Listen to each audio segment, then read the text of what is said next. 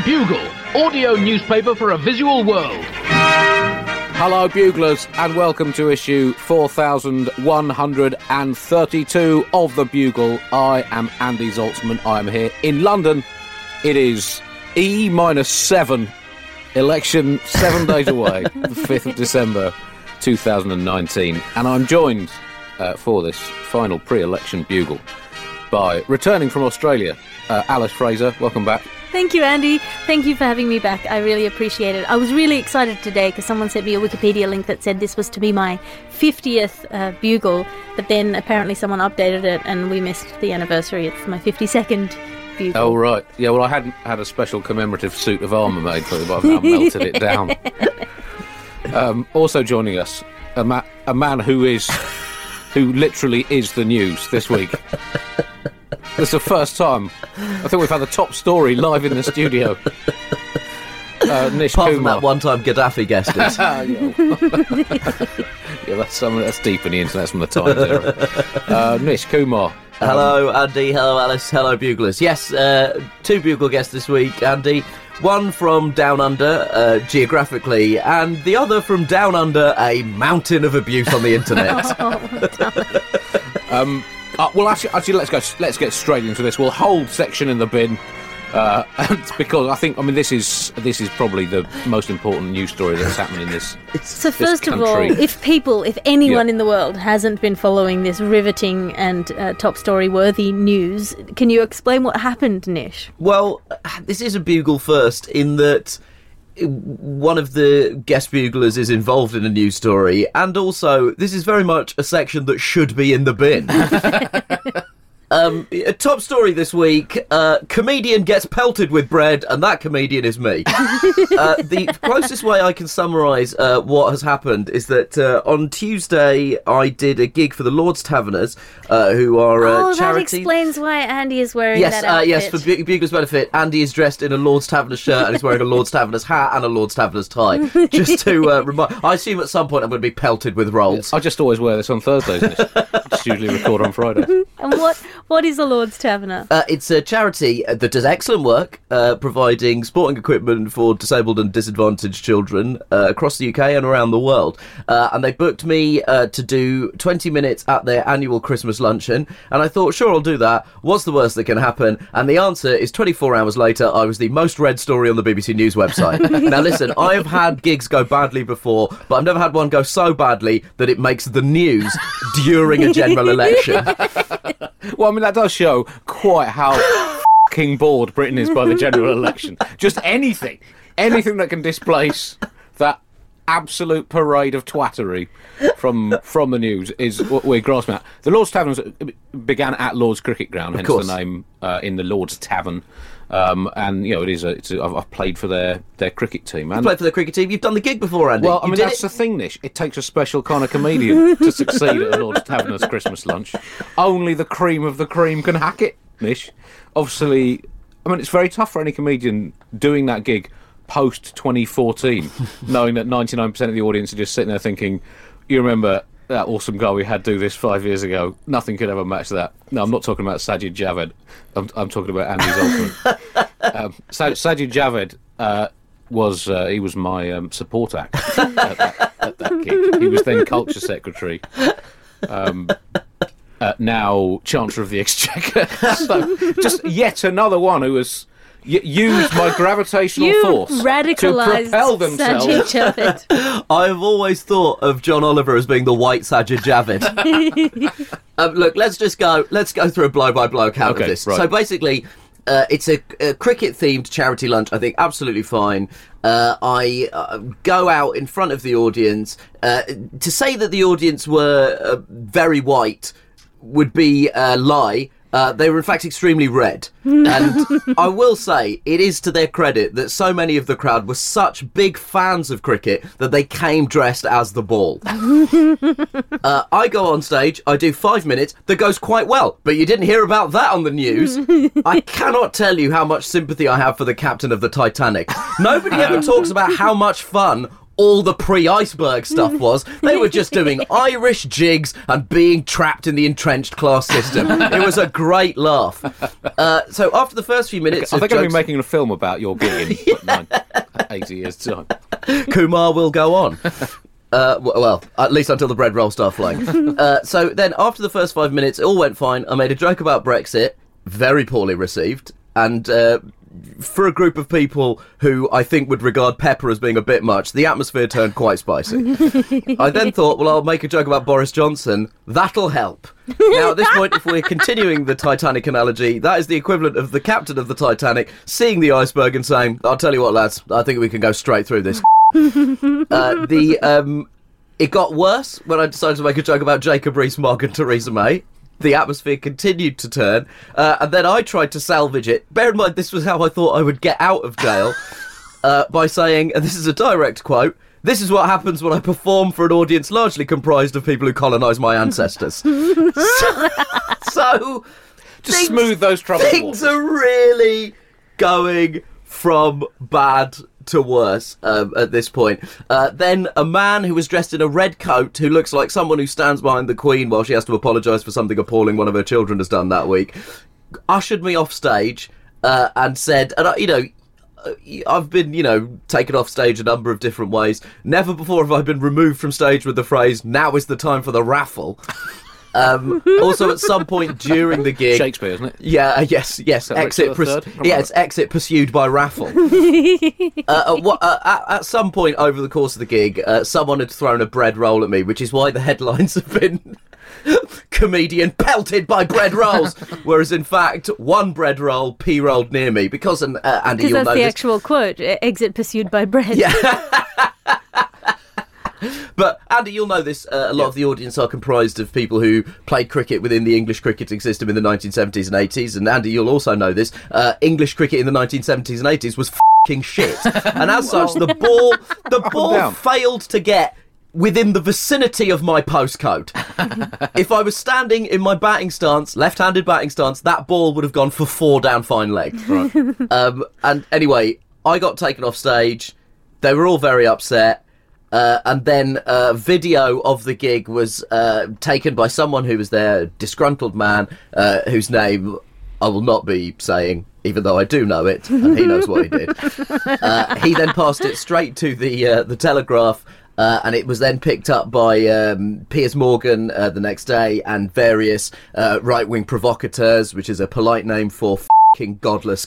Uh, Morgan, Julia Hartley Brewer, Katie Hopkins, and uh, then it wasn't so much that the shit hit the fan; it's that the shit was launched from a special shit-firing cannon into an industrial shit-spreading fan. uh, I now have a controversy section on my Wikipedia page, like disgraced presidents and sex offenders. And uh, I've spent the, the, the last sort of 24 hours fielding a variety of, uh, shall we say, tense correspondence uh, from people on the internet, uh, including uh, one which I, I was going to read out, but I think probably I won't read it out, just because it requires a an absolute f- like phalanx of trigger warnings. Uh, but does conclude with the phrase, I've reported your remarks to the police. And to that person, I say, two can play at that game. um, look, I, what have I learned from this? Uh, I've learned uh, a couple of different things. Uh, one, I spend a lot of time performing to people who agree with me and bathing in a sort of glow of leftist consensus, and that is a lot of fun.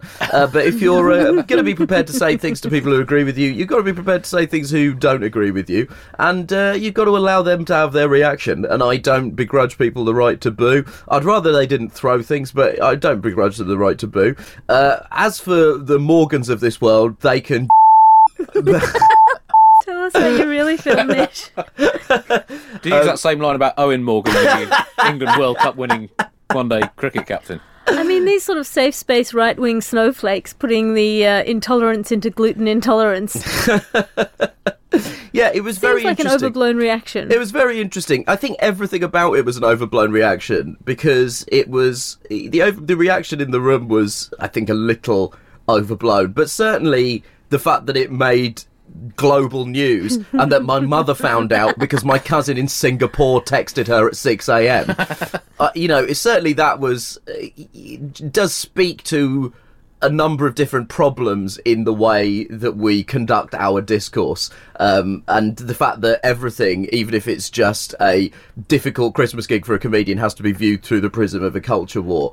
And anything is available for politicisation, regardless of how stupid, irrelevant, or ultimately pointless the story is. But the main thing I've learned is that if co- comedy audiences at charity gigs are right wing, they're shit out of luck because they can only get left wing comedians to perform for free. and until they start putting more money on the table, they're not going to get right wing audiences to perform for them. So for now, they can just shut the f- up and take what they're fing given. Well, I mean, Nish, on the other hand, they didn't come to see you make jokes about politics. They came to this cricketing disabled people charity to see you make jokes about cricket and presumably also jokes about disabled people. Well, they didn't come to see me make jokes about politics. They did come to see uh, the host make jokes about politics uh, when he made a string of disparaging remarks about Jeremy Corbyn at the start of the dinner. And they came to see Harry Redknapp, uh, who is a football manager. And when asked who the next Arsenal manager was going to be, he said, "Oh, probably some foreign bloke who can't speak a word of English." So it's clear that they came to see some politics.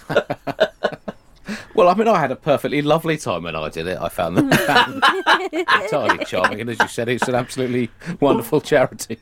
But uh, I mean, uh, the press reaction was, as always, with any story about anything, uh, somewhat extreme. Um, well, as you said, the Independent said you were pelted. I was pelted? I mean, I don't know. I might have to get my my sister on to talk about this. Can you pelt? Can one throwing of a single soft object constitute a, a pelting? I mean, I didn't think it could until it happened. Right. Yeah, it was very weird. Did The- you notice the bread roll coming and what were your thoughts in that moment? Bear in mind, the bread roll was travelling at such velocity that I didn't know it had happened until about a minute after it happened. Oh, right. As in what? It was too slow or too slow? fast? I have no idea. Right. It's Just- all, it's impossible Are you to sure It's- that it was thrown and not teleported onto the stage as a sustaining It's snap? possible that it was absolutely hosed at me at 150 miles an hour. But to be completely honest, the only time I realised it had happened was when I looked over and saw the comedian Andy Parsons angrily remonstrate with the bread thrower. Uh, the Daily Telegraph, um, as always, pouring their uh, petrol onto the uh, troubled waters and uh, setting it on fire. Um, well, s there, there was an article saying that you opened your set with a passionate anti-Brexit rant. True or false? Sadly false. Oh, right. and this uh, is, I mean, classic from the Daily Telegraph. Since the referendum, comedians have fallen prey to a particularly violent strain of Brexit derangement syndrome, which, coming from the Daily Telegraph, that is like Michelangelo telling you to paint fewer ceilings, less ostentatiously. Um, but of course, I mean, it's, it is, of course, uh, no uh, no laughing matter at all uh, that um, some of the audience thought you were uh, a total crepe. Oh. A uh, and told you. This, this is a. This. I mean, I didn't think a pun run could be any more pungent, but when you're on the receiving end of it, Yeah. this is a double whammy. to be fair, he didn't roll over. Um, and uh, this is the- worse than the death The, threats. the, the offending objects apparently came came from tw- twenty rows back. I've heard came from row T. All right, I'll allow that one because at least acknowledges some of my cultural history. Uh, other people thought you were total cark, which apparently is a type of bread, and told you so with I love it when you don't have confidence in them. and I told you so with quite bad language, with uh, croutons, crouton, croutons, croutons, croutons. Um, some gave a cheer. Uh, sorry, some gave a cheer, but a number of them booed. Uh, fair, fair, fair call. Um, uh, others said that, it, that you misinterpreted. That it wasn't a, a hostile uh, thing at a cricket function. They were throwing at you uh, for catching practice. But anyway, uh, to Andy, be fair, this is beginning to be too much. uh, to- to- to. Jesus Christ, coming from both angles now. Some. Like, put me back on the stage at the Taverners. Um, I would rather be on stage than have to deal with this shit. to, to be fair, you, you confronted it. You didn't kick a can down the road. That's a, a term for Jew, Jewish bread. That's the one thing I remember. Uh, you, uh, Now I've you seen- finally choose to engage with your upbringing. I've seen uh, I've, I've seen the footage. You gave it. You gave a wry smile, and uh, you, you didn't let it just peter out. Um, and you gave you gave them a, a pizza your mind. Um, but then obviously the throwing continued. Uh, someone apparently, uh, I've heard, threw a, a piece of uh, a piece of cheese, and you said, uh, "Here comes a piece of brie." Oh shit! anyway, um, but uh, anyway, uh, eventually I had to bow to the inevitable. Um, Okay, And that one was quite good. Thank you. I mean, it was the decision to talk about Brexit that spelt trouble, um, uh, particularly in that audience. I mean, it's very male-dominated audience. There are women there, but it's more of a chat party.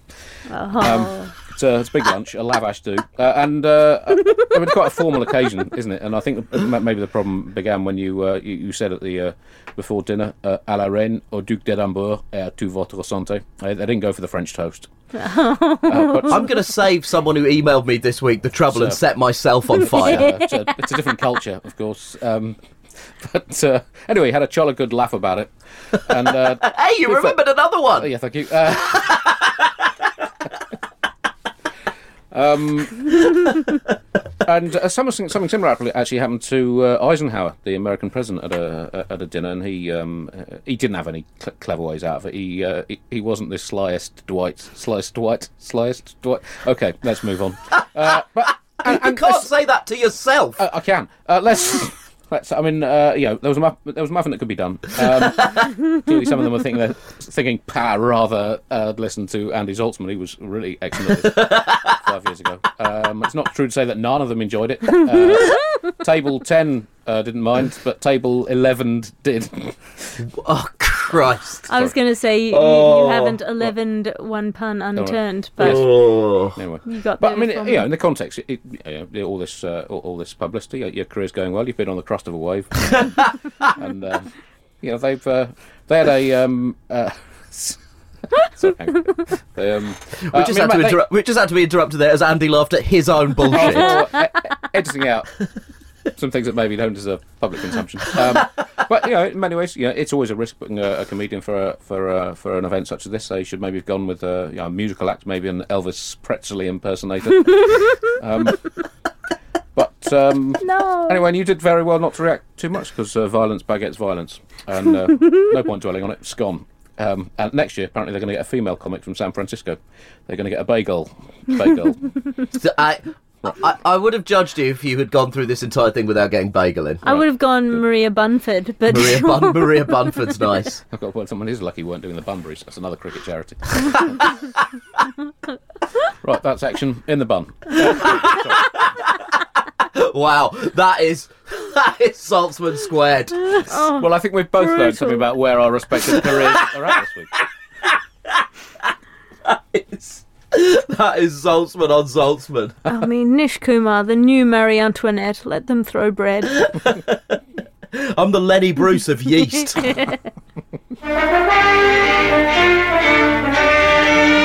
Let's go back and uh, restart the show. Uh, this is Bugle 4132. Incidentally, 4132 is how you're supposed to count in your musicians if you're conducting an experimental jazz orchestra.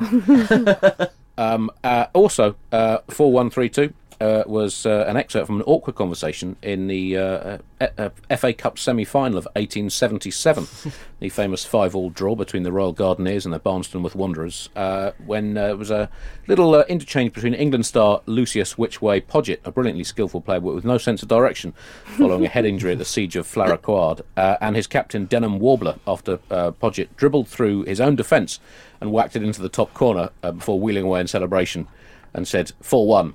3 2, replied uh, Warbler. Uh, in more honourable sporting times, of course, the two teams then agreed that they'll contribute five players each to the final rather than having a replay or a penalty shootout. That was against the Francia Ramblers, plus uh, each team's goalkeeper swapped on and off at the end of each minute. Here we are. Let's uh, get some facts back into this. Uh, we are recording on the 5th of December. Um, which is uh, a Thursday. It's International Ninja Day, which you think is slightly self-defeating. um, um, it's uh, December is Thai month. Uh, wear a tie month, apparently. That's why. I'm As in the, neck the necktie, gear yeah, or the that's what I've got. nationality. Yeah. Oh, that's what. Well, lu- luckily, I always bugle with the tiny one wrapped around my dong. Finally, it's appropriate. Add another one to my Wikipedia controversies. December is Human Rights Month as well, so we're giving away a few uh, a free human right. Uh, for you this week, you can choose from the following selection of exclusive human rights for Bugle listeners: the right to scream at kitchen utensils, the right to vote in other people's elections. Please use that. Uh, the right to claim you're a pope and issue an edict whilst on public transport, and the right to take a lick of someone else's ice cream. Second top story this week. Well, uh, we are one week from the election uh, now. Uh, Alice, you've been mercifully out of this country and uh, not not technically allowed to vote, I believe.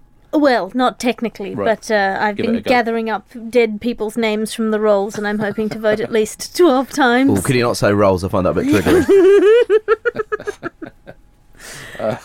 I mean, this is an exciting time. I've caught up on the election news, which is to say, all of the chaos where people are promising things that they are absolutely not going to deliver. Opinion polls are still suggesting a comfortable lead for the Conservatives, and Boris Johnson has announced plans for his first 100 days of the next term, uh, which is an expression of his confidence that he will be re- re-elected. He's saying there will be a Commons vote on Brexit, a Queen's speech, and a post-Brexit budget. Uh, he also then promises he will turn all pumpkins into carriages, raise the minimum wage to a million pounds an hour except for your deadbeat ex, and that he will make sandwiches sexually satisfying for those over the age of sandwich consent. um, he's pledged to raise the national insurance threshold to £9,500, along with cash for schools and the NHS, which he will pull out of a big top hat along with rabbits made of Union Jack flags and a pair of crotchless pantyhose that he left there by accident in the midst of his third most recent extramarital affair. Yes, the Prime Minister and father to an unspecified number of children uh, this morning. I think he's tried to do some uh, damage control on some of his PR. There's been uh, a lot of uh, coverage of previous remarks he's made in the newspapers, and um, he uh, he apologised uh, today for any offence he caused. Uh, when he said that uh, women who wear burqas look like letterboxes.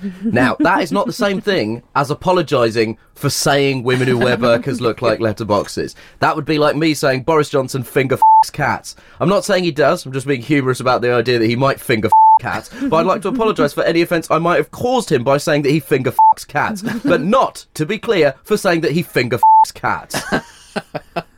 You know, Does he also not if you finger f- cats? Sorry, I'm confused now. There's a dead cat on the table, and Boris Johnson's finger f***ing it.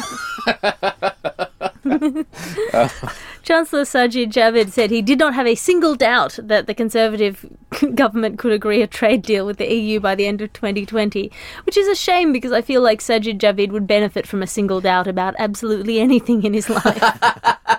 He's also uh, also in the same interview re- refused to rule out the possibility of a no deal Brexit. So he's talked quite bullishly about the deal, but very pointedly refused to rule out the possibility. Um, that's the Chancellor, who is also the former Home Secretary and the former Secretary of State for How Can We Be Racist when he's one of them?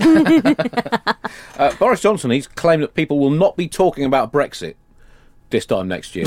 um, you know, it's all going to be would done. vote the shit out of it for him if he could promise me that. Yes, he's claimed that 2020 will be the year we finally put behind us the arguments and uncertainty over Brexit, which is uh, like a, I guess a doctor on a on a on an 18th century ship being presented with a scurvy sufferer, giving them a single section of Satsuma and just saying all good now. in, Trojan War terms, all he will have got done in his precious "get Brexit done" shtick uh, will have been the sacrificing his daughter phase of the expedition. yeah, it's we cannot be stated often enough. All he will do is if he gets a majority government, he'll pass a withdrawal bill, but that just gives us a year buffer to completely rebuild our entire trading relationship with our biggest trading partner. Otherwise, in December 2020, we go out on a no deal. And you, you keep repeating that, and you keep saying that the line "get Brexit done" is actually a complete lie, and he doesn't know what he's talking about, and all that happens is people fing throw bread at you. Well, the Tories are making all these promises, but Labour has said that they that the Tories only offer more of the same failure, proposing that instead Labour will offer a range of new and exciting failures. I actually downloaded the Tory manifesto, which amazingly is the worst thing to ever show up on my internet history. and there is, there's a couple of you had- pieces. I mean, is that including death threats?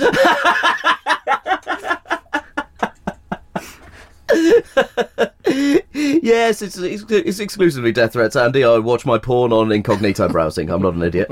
Uh, there's some buried deep in there is some really, really potentially very spicy stuff.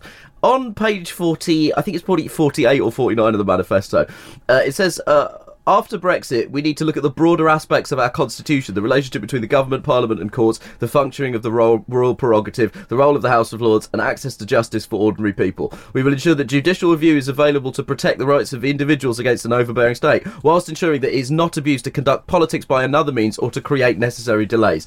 Basically, this is gangland politics. they are ba- the manifesto. One page of the manifesto is essentially we are going to take revenge on every who with us. this is score settling by the Conservative Party to take revenge on the parliamentary powers that have been used, in their view, to frustrate Brexit or in the view of other people to maintain orderly parliamentary democracy in the face of a rampaging central government. But it's pure score settling. And I wouldn't be surprised if they had other policies that included arresting the pig that Cameron for being a pork based honey trap, a honey roasted ham trap, if you will.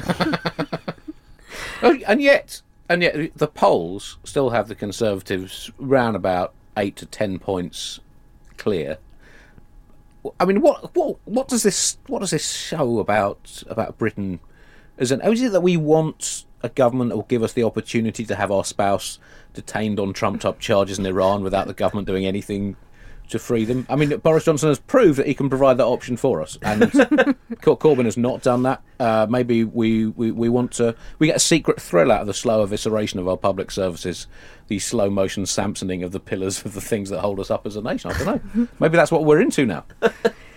Well, I mean, it's it's it certainly is the time for politicians to say whatever the they want. Uh, Nigel Farage recently at a rally in Ashfield said that Henry VIII was the first Eurosceptic. I mean, we've always known Farage was full of like manipulatively false nostalgia about England's glorious past, but I always thought he meant like the 1950s glorious past, not the 1550s. It was a golden era when you could just chop your wife's head off if she was giving out a bit too much. I mean, to be fair, he was dead by the 1550s. But, but, um, the, uh, uh, but I mean, does this make Henry VIII a great feminist as well? Because he employed not one but six different women as queen.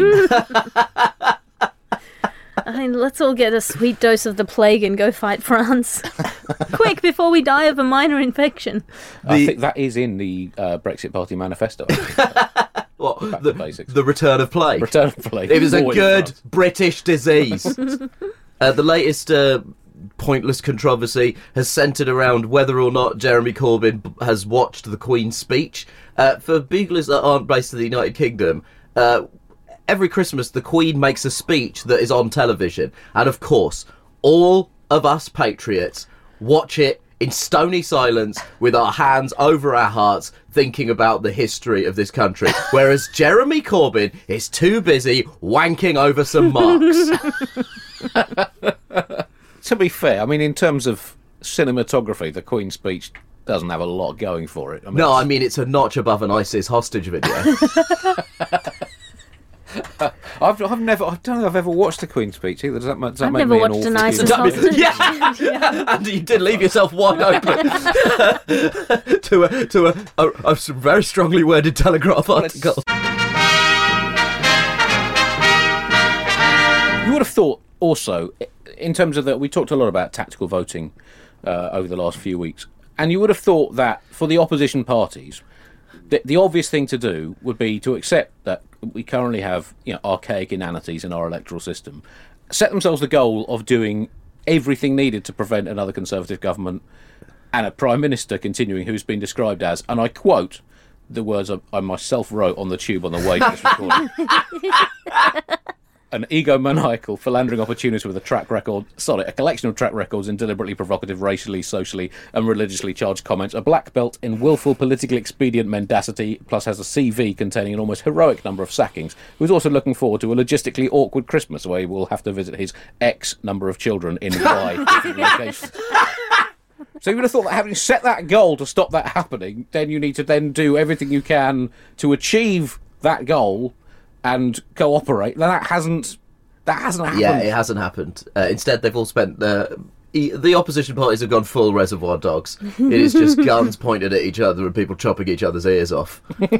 this whole election is well, there's a lot of talk about Brexit being the elephant in the room, but this elephant has defecated all over the room, and Britain is now eh, having to make a choice between whether to try and clean up the room a bit or to mould the elephant shit into a passable sofa.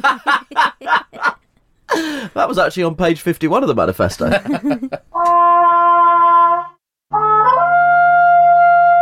Donald Trump news now. Trump has got cranky at the, at the NATO the NATO meeting. Um, Trumpelstiltskin has flounced out another Donald Grump. Um, he's uh, he's called Justin Trudeau two faced, um, which you might think is rather like a millipede ripping into a spider about having so many legs. um, but uh, there was this rather hilarious video of uh, other world leaders, including Boris Johnson, um, basically gossiping about Trump behind his back. It's quite to extraordinary. naughty school children. they didn't realise that they were uh, they were still they were still on mic essentially. Uh, but when I did hear of the existence of a hot mic video, I did just assume it was that clip from Magic Mike when Channing Tatum dances to Pony by Ginuwine. but instead, I'm it was right with something that people sort of say it's a bit like the thick of it or Veep, but it wasn't. It was pure Love Island. it was just Love Island with a bunch of less good-looking people. Because let's face it, Justin Trudeau is only attractive in context of politicians. Put Justin Trudeau on any British high street, the man is an absolute dog. He's not a piece of meat, Nish. I mean, he is a piece of meat insofar as all human beings are a piece of meat. With a skeleton hiding in it. you sound like a lawyer hastily defecting, defending someone on charges of catcalling. Well, in many ways, we're all meat. Yeah, we're all just a skeleton sandwich if you think about it too much in the wrong way. Um, Now, to be fair to Trump, Trump is generally he doesn't he's not rude about people behind their back. No, He- no. He's rude about people through the honourable holy medium of social media Yeah. uh, and uh, deranged press conferences. yeah, his Twitter feed is one long hot mic video. Um, and also, there's been a lot of focus on this. This thing Trudeau was was caught saying, "I watched his team's jaws drop to the floor," but we don't know the context of that. I mean, it could have just been talking about a bit of you know the pre-summit party where they have a race in the NATO tradition, which each country's delegation. Has to carry a model of a famous creature from a 1970s movie thriller across uh, a, a tightrope. and the Americans' team's hands were a bit sticky after some oily canapes, and they lost their grip on their model shark. And hence, Trudeau says, "I watched his team's jaws drop to the floor." uh, it could easily uh, have just been, you know, Trump with his with his delegation warming up in the gym, doing no arms press ups, using only the muscles in their faces. I mean, I mean, who who knows? It's actually uh, exactly what I heard someone say at Tuesday Football last time you wound up another ill-advised shot from the halfway line, Andy. I mean, Nish, Nish, Nish. I mean, you didn't play this week, did you? No, I was, didn't. I was rock solid at the back. I mean, la- I was too busy being pelted with rolls. last week, you were there last week. I had, a- I had Oh, yeah. a perfect hat trick inside the first 15 minutes. Left foot, right foot header. What are you talking about?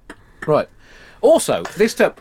I, w- uh, I watched his jaws drop to the floor. This is Trump's team we're talking about now. What could have surprised Trump's team? I think the only thing that could make their jaws drop to the floor was if he said something coherent or humble or conciliatory. Maybe he just said, Right, folks, this is a crucial summit, so I want everyone on message. I want you to be polite to our host. I'm going to listen to what everyone else says. I'm going to weigh it all up and formulate a careful, judicious response. And I want to come out of this summit having established an atmosphere of mutual cooperation and respect for the good of all NATO members and the world as a whole. Right, hands in. One, two, three, go, Team USA! then their, would- their jaws would have dropped to the floor. If Trump had any self-awareness, which he clearly does not, he would have been. I think he would have found it found it mortifying that he was being mocked by Justin Trudeau, a man who earlier this year admitted he can't remember how many times he's been in blackface. and equally, one of my favourite elements of the video is one of the people on the fringes of the conversation is Boris Johnson. And as the conversation turns to a major world leader being castigated and mocked for talking in an unprepared and rambling manner, you could just see the look in Johnson's face. And it was exactly the same look that I had when I went into my local cafe on Wednesday. And that look said, I hope none of these people Google me. Um, uh, back home for Trump, uh, experts described Trump's misconduct as a textbook case of impeachable offences. That's a, Whereas- that's a hell of a rap sheet. Whereas uh, Republicans complain that the process was rushed. I mean, sure, it'd be nice to everyone to take a bit of time to appreciate the impeachment process slowly. let it all wash over us. Yeah, let's do a tantric Yeah, impeachment. but it's a busy world. We've got stuff to be getting on with. I mean, if it is a textbook, it's a textbook where we can all flip to the back of the book to see the answers, which is guilty. Um, witness uh, Michael Gerhardt, who's a, a law professor at the University of North Carolina, said, "If what we're talking about is not impeachable, then nothing is impeachable." to which Trump presumably interpreted those words by thinking, "Oh." Oh, nothing is impeachable then. Fetch me those immigrant children in cages and my tiger outfit. I'm going to have an unforgettable afternoon.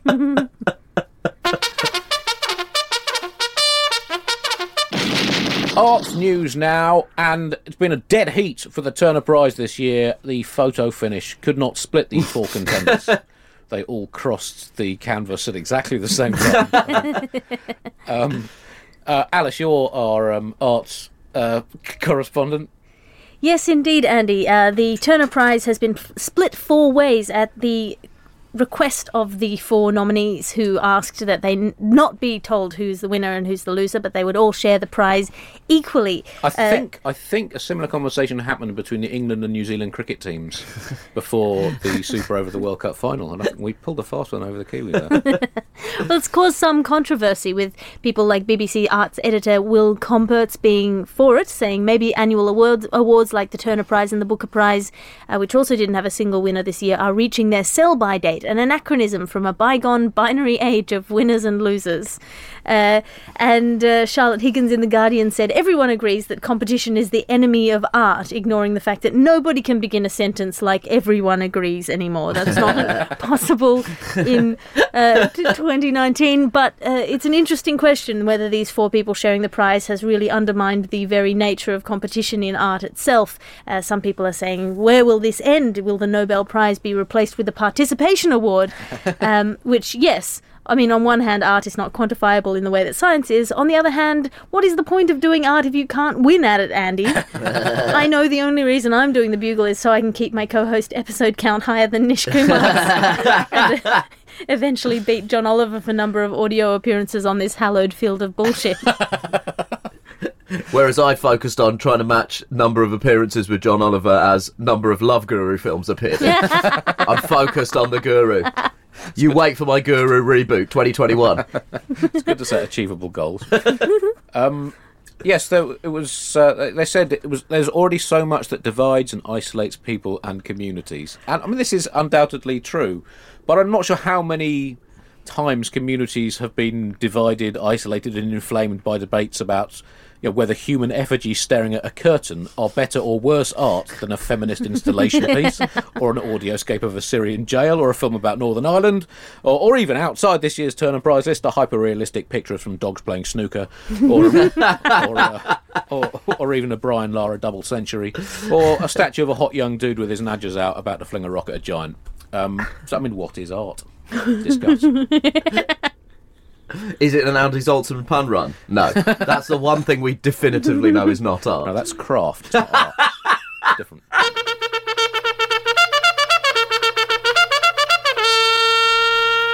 Alice, you also are contagious ape-borne illnesses correspondent. What a remit.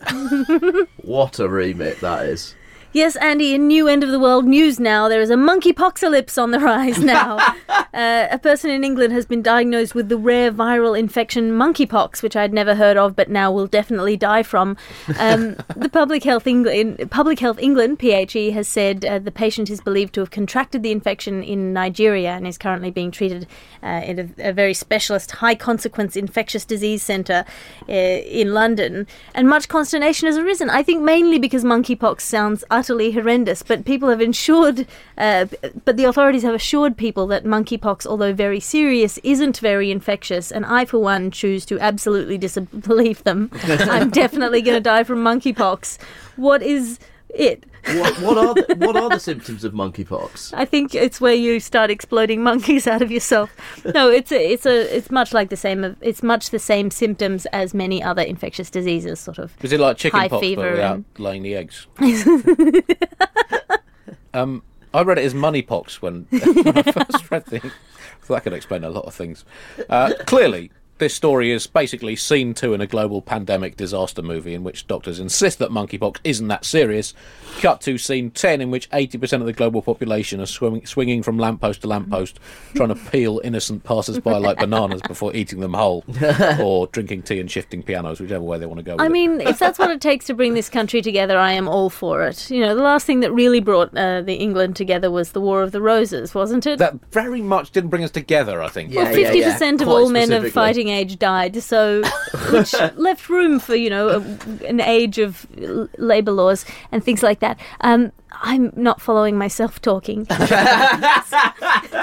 Someone else should talk for a while.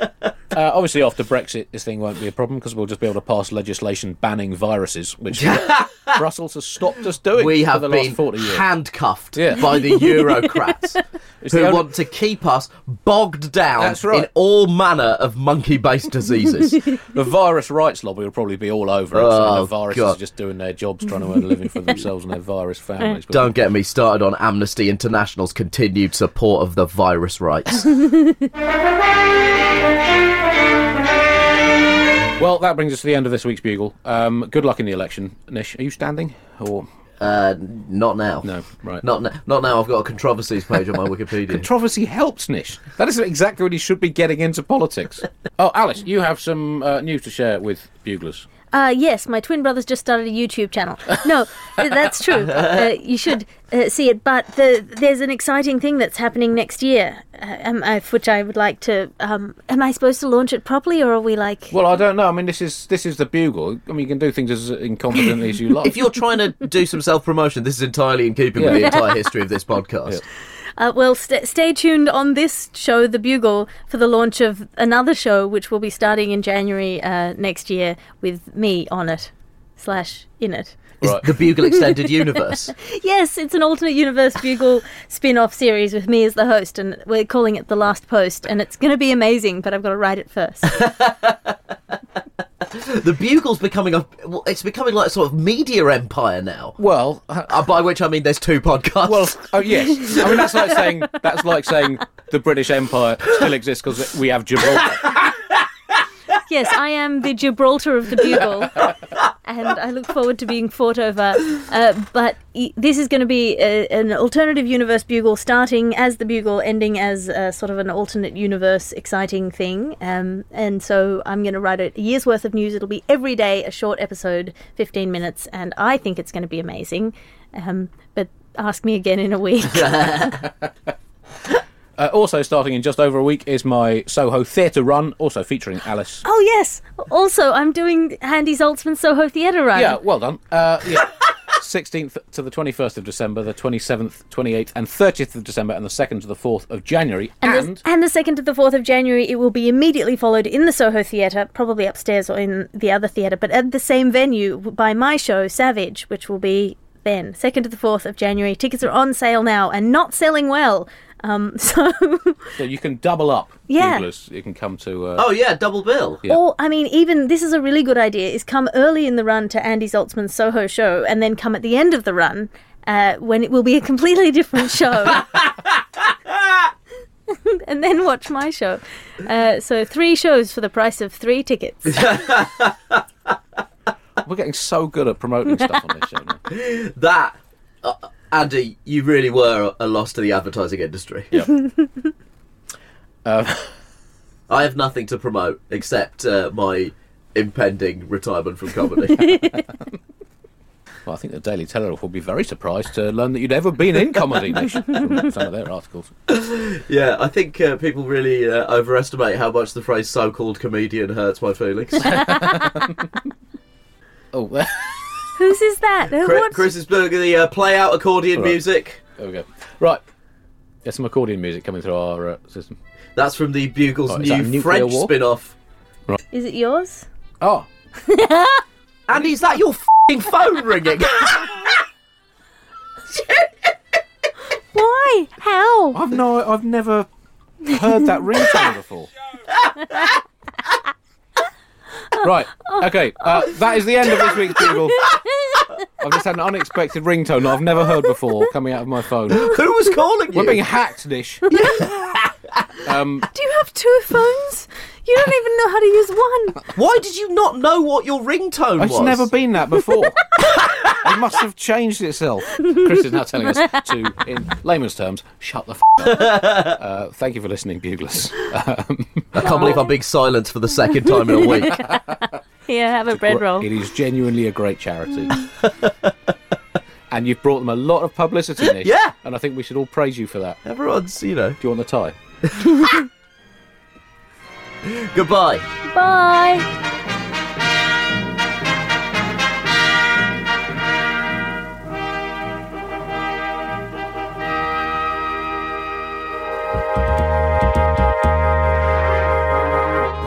And to play us out, as always, some lies about our premium voluntary subscribers. Anonymous donor, initials NJ, prefers to think of stained glass windows as really slow moving TV shows. I love pregnant silence, reports NJ, and I'm skeptical of the modern trend for excessive action. Ken Samuels disapproves of surfing on the grounds that it must be awfully frustrating for aquaphobic sea creatures to look up and think, at last, a door to get out of this place. Oh no, it's gone already. Kieran Johnston similarly wonders whether most shark attacks on surfers, which of course happen at the rate of about one attack for every four or five surfers, if Hollywood research is to be believed, are in fact the notoriously clumsy sharks politely trying to open what they perceive as a door to let the surfers into the sea, ironically, because from a shark's perspective, surfers look like they are trying to kick the door down. Inspired by politics, Roberto Tiley now likes to be unnecessarily evasive in response to all questions. Recently, he responded to the question, Would you like a cup of tea? with the answer, Well, I think the important thing is to focus on the fact that I invested in a new kettle, I bought a box of tea bags, and I have not smashed every single mug in the house. Kirk Roberts wonders why spoon bending is a skill which receives little public credit these days, and concludes that it might be because of the limited range of uses for a bent spoon. It's like having a magical power to make carrots scream, thinks Kirk. It might be impressive, but it is in no way improving the original item. Richard Perrin thinks that what sets humanity apart from the beasts is a sense of self awareness. Do you think seahorses realise how weird they look? asks Richard. If a human looked like that, they'd spend all day looking in the mirror saying, too much. Stephen Way has calculated that if you piled up all the polystyrene boxes used in takeaway fried chicken shops in London in the average year, one on top of the other, they would not only reach from Earth to Mercury and back, but when that tower of greasy packaging inevitably collapsed, it would ironically form the shape of an egg.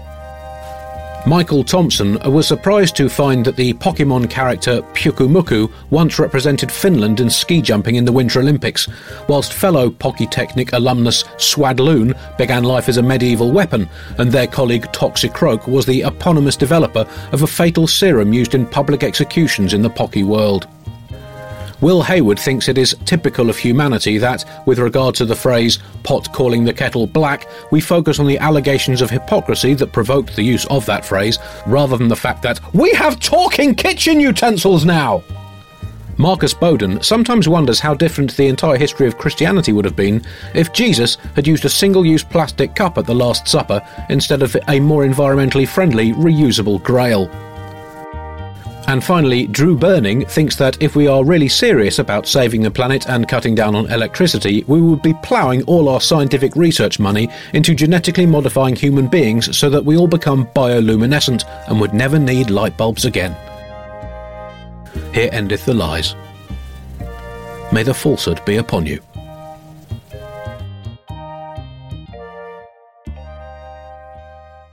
Hi, it's producer Chris from The Bugle here.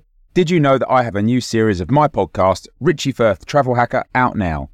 It's the show where Richie Firth and I talk about how to make travel better in our very special way. In this series, we discuss Lime bikes, Teslas, the London Overground, and a whole bunch of other random stuff that possibly involves wheels or tracks or engines of some variety. God, what a hot sell this is. I mean, you you you must be so excited. Listen now.